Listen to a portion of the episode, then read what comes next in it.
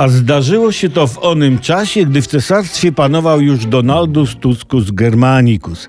I wtedy, kiedy to ów cesarz Germanicus do lochu wrzucić kazał dwóch trybunów Markusa Kaminikusa i Maciejusa Wąsikusa, przez co ich żony chłód cierpiały w atrium, gdyż podrzucać drew do paleniska żadna z owych niezwyczajna była a także wtedy, kiedy to cesarz Tuscus Germanicus zajął ową twierdzę te telewizorum Polonicum, a wojnę domową ów Tuscus prowadził z patrycjuszem Dudeuszem i konsulem Kaczykusem.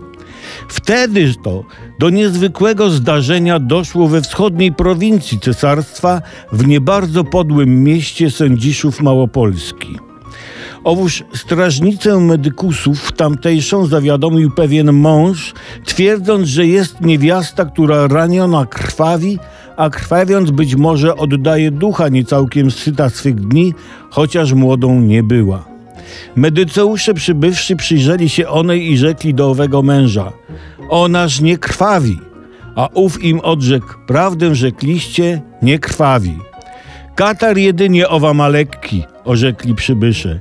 Na co ów przyznał, prawdę rzekliście, lekki.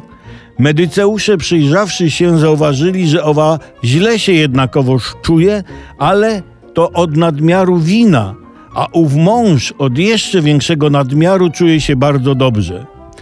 Po co nieprawdę prawiłeś, że owa krwawi, skoro nie krwawi? pytali onego. A ów, jako i przedtem, chlapnął, byście szybciej przybyli. Taki to bracia w cesarstwie od góry do dołu panował podówczas zwyczaj, że aby co osiągnąć, trzeba było łgać i kombinować.